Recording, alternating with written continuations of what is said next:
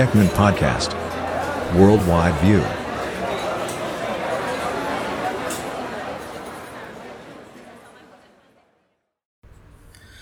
สวัสดีครับ สวัสดีคุณฟังทุกท่านนะครับ ยินดีต้อนรับเข้าสู่ e g m a n Podcast นะครับ คุณอยู่กับผมโดยเอกชัยครับ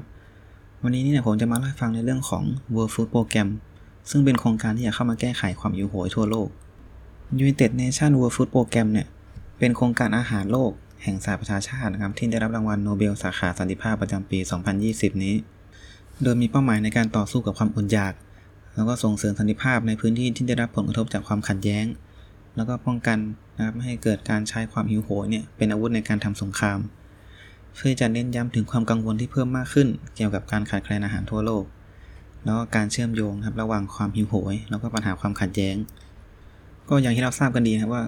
คนเราเนี่ยต้องการอาหารที่หลากหลาย มีสารอาหารที่ครบถ้วน เนื่องจากโภชนาการที่ไม่เหมาะสมเนี่ยอาจจะทำให้พัฒนาการแล้วก็การเจริญเติบโตเนี่ยของสมองของร่างกายลดลงอย่างถาวร โดยเฉพาะอย่างยิ่งที่เราต้องพูดถึงก็คือในเด็กเล็กแล้วก็ทารกในครรภ์ทุกวันนี้เนี่ยประชากรมากกว่า 820 ล้านคน หรือว่าประมาณ1ใน9 ของประชากรทั่วโลกเนี่ย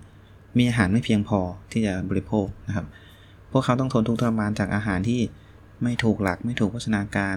แล้วก็ไม่สามารถเข้าถึงอาหารที่เหมาะสมได้อย่างสม่ำเสมอ เพื่อจะให้ร่างกายแล้วก็สมองเขาเนี่ยแข็งแรงไอ้ปัญหาความหิวเนี่ยมันก็มีมาจากหลายสาเหตุนะบางทีมันก็เป็นอาวุธประเภทหนึ่งที่ใช้ในการทำสงคราม รวมถึงผลจากการแพร่ระบาดของโควิด -19 ด้วย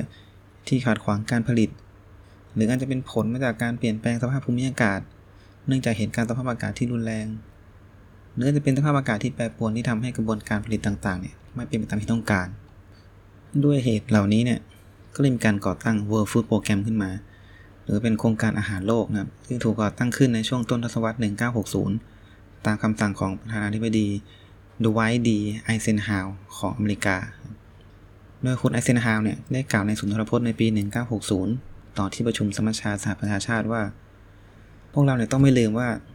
มีผู้คนหลายร้อยล้านคน โดยเฉพาะอย่างยิ่งในประเทศที่ยังไม่มีการพัฒนาเนี่ย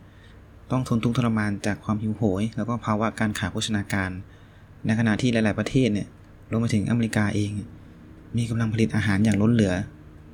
คุณไอเซนฮาวเนี่ยเขาได้เรียกร้องให้ชาติอื่นๆครับเข้ามาร่วมมือกัน สร้างระบบเพื่อจะจัดอาหารอาหาร ให้กับประเทศสมาชิกผ่านทางสหประชาชาติ ปัจจุบันเนี่ย World Food Program เป็นหน่วยงานด้านมนุษยธรรมที่ใหญ่ที่สุดแห่งหนึ่งของโลก โดยในปี 2019 เนี่ย ได้เข้าช่วยเหลือผู้คนมากกว่า 97 ล้านคนใน81ประเทศทั่วโลก World Food Program เนี่ยให้ความช่วยเหลือโดยตรงในการเสริมสร้างขีดความสามารถของแต่ละประเทศ ในการที่จะตอบสนองความต้องการขั้นพื้นฐานของประชาชน รวมทั้งการดำเนินการภารกิจ รับมือเหตุฉุกเฉิน แล้วก็ให้ความช่วยเหลือโดยตรงกับผู้ประสบภัยจากสงคราม ความขัดแย้ง รวมถึงภัยธรรมชาติต่างๆ และพอเหตุฉุกเฉินบรรเทาลงเนี่ย ผู้เชี่ยวชาญของ World Food Program นะครับเขาก็จะพัฒนาโครงการต่อเนื่องนะเพื่อการบรรเทาฟื้นฟู โดยการให้ความช่วยเหลือด้านการพัฒนาบุคลากร โดยพนักงานมากกว่า 90%ของโครงการ World Food Program เนี่ยหนึ่งจาก 17,000 คนนะครับมาจากประเทศที่รับการช่วยเหลือ นั่นก็คือพอเราเขาช่วยเหลือเรื่องอาหารปัจจัยยังชีพต่างๆ แล้วเนี่ยเขาก็พัฒนาบุคคลเพื่อจะย้อนกลับมาทำงานในโครงการดังกล่าวช่วยเหลือผู้อื่นต่อไปครับเป็นการสร้างงานได้อีกด้วย World Food Program เนี่ยรับรู้ถึงความเชื่อมโยงที่สำคัญระหว่างความหิวโหย แล้วก็ปัญหาความขัดแย้ง ตามที่คณะมนตรีความมั่นคงแห่งสหประชาชาติได้เน้นย้ำในมติปี 2018 ว่ามนุษยชาติเนี่ยจะไม่สามารถขจัดความหิวโหยได้ หากปราศจากสันติภาพ ความขัดแย้งเนี่ยทำให้เกิดความไม่มั่นคงทางอาหารทำลายโครงสร้างพื้นฐานแล้วก็เสถียรภาพทางสังคมทำให้สเสบียงเนี่ยหรือว่าอาหารเนี่ยไปถึงคนที่ต้องการได้ยาก บ่อยครั้งครับที่ฝ่ายที่ทำสงครามเนี่ยจงใจจะใช้ความอดอยากเนี่ยเป็นกลยุทธ์ ความหิวโหยที่ขับเคลื่อนด้วยความขัดแย้งเนี่ยได้แพร่หลายอย่างรวดเร็วในช่วงหลายปีที่ผ่านมา อย่างเช่นในอัฟกานิสถานแอฟริกากลางครับในคองโกซูดานแล้วก็เยเมนประเทศเหล่านี้ประเทศที่อยู่ในภาวะสงครามทั้งนั้น แล้วก็เกิดปัญหาเรื่องของ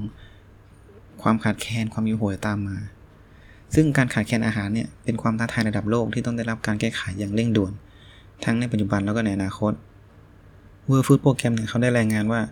หากไม่มีการดำเนินการอย่างเร่งด่วน จากการระบาดของโควิด -19 เนี่ยอาจจะทำให้ผู้คนจำนวนมากขึ้น คือเพิ่มขึ้นจากเดิมถึง 2 เท่าเนี่ยอยู่ในภาวะของการขาดแคลนอาหารในสิ้นปี 2020 นี้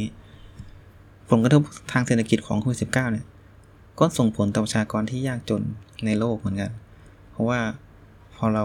ไม่ได้ทำงานครับก็จะไม่มีเงินซื้ออาหาร มันก็วนลูปอยู่อย่างเงี้ยนะครับ โดยในระยะยาวเนี่ย การเปลี่ยนแปลงสภาพภูมิอากาศเนี่ย ก็เป็นไปคุกคามที่เร่งด่วนไม่แพ้กัน เกษตรกรรมเนี่ยก็เป็นหนึ่งในอุตสาหกรรมที่เสี่ยงนะครับ ต่อการเปลี่ยนแปลงของสภาพอากาศมากที่สุด เพราะว่าสภาพอากาศเนี่ยมันต้องเหมาะสมนะในการที่จะปลูกพืชอย่างที่เราทราบกันดีบางทีสภาพอากาศที่ร้อนเกินไป เย็นเกินไป หรือพื้นที่ที่แห้งแล้งเกินไป หรือไอ้พื้นที่นี้อาจจะฝนตกมากเกินไปเนี่ย ก็หมายถึงการปลูกที่ไม่มีประสิทธิภาพนะครับบางทีอาจจะเก็บเกี่ยวไม่ได้เลยหรือ แย่สุดก็คือของสูญเสียทั้งหมด ความมั่นคงทางด้านอาหารเนี่ยอาจจะได้รับผลกระทบจากการเปลี่ยนแปลงของสภาพภูมิอากาศ รวมไปถึงผู้คนอย่างเราที่ต้องซื้ออาหารด้วยนะเพราะว่าบางทีปลูกยาก ก็อาจจะทำให้ค่าใช้จ่ายค่าอาหารเนี่ยสูงขึ้นหรือบางทีคนที่ปลูกเนี่ยอาจต้องสูญเสียผลผลิตมากมายครับท่ามกลางสภาวะอากาศที่แปรปรวน ดังนั้นแล้วเนี่ยทาง World Food Program เขาเลยแนะนำว่า วิธีที่ดีที่สุดในการที่จะป้องกันวิกฤตความหิวโหยในอนาคตก็คือ การดำเนินการก่อนที่มันจะเกิดขึ้นนะเพราะว่าในช่วงการระบาดของโควิด -19 เนี่ยมันก็แสดงให้เห็นแล้วว่าข้อบกพร่องหลายอย่างในระบบการเมืองและเศรษฐกิจทำให้วิกฤตด้านอาหารเนี่ยมันแย่ลงไปอีก สุดท้ายแล้วเนี่ย อย่างที่เราเคยได้ยินกันนะครับ กองทัพต้องเดินด้วยท้อง มนุษย์ต้องกินอาหารทานอาหารนะครับถึงจะ มีเรี่ยวแรงไปทำงาน อาจจะไปสร้างสรรค์สิ่งต่างๆ ได้นะครับผมสำหรับวันนี้นะครับก็ต้องขอขอบคุณข้อมูลครับจากคุณเจสสิก้าไอเซซึ่งเป็นนักวิจัยจาก Purdue University เนี่ยขอบคุณคุณผู้ฟังทุกท่านนะครับ ที่ติดตามรับฟังจนจบ รักษาตัวด้วยนะครับผม เจอกันใหม่ EP หน้า สวัสดีครับ Ekman Podcast. Worldwide View.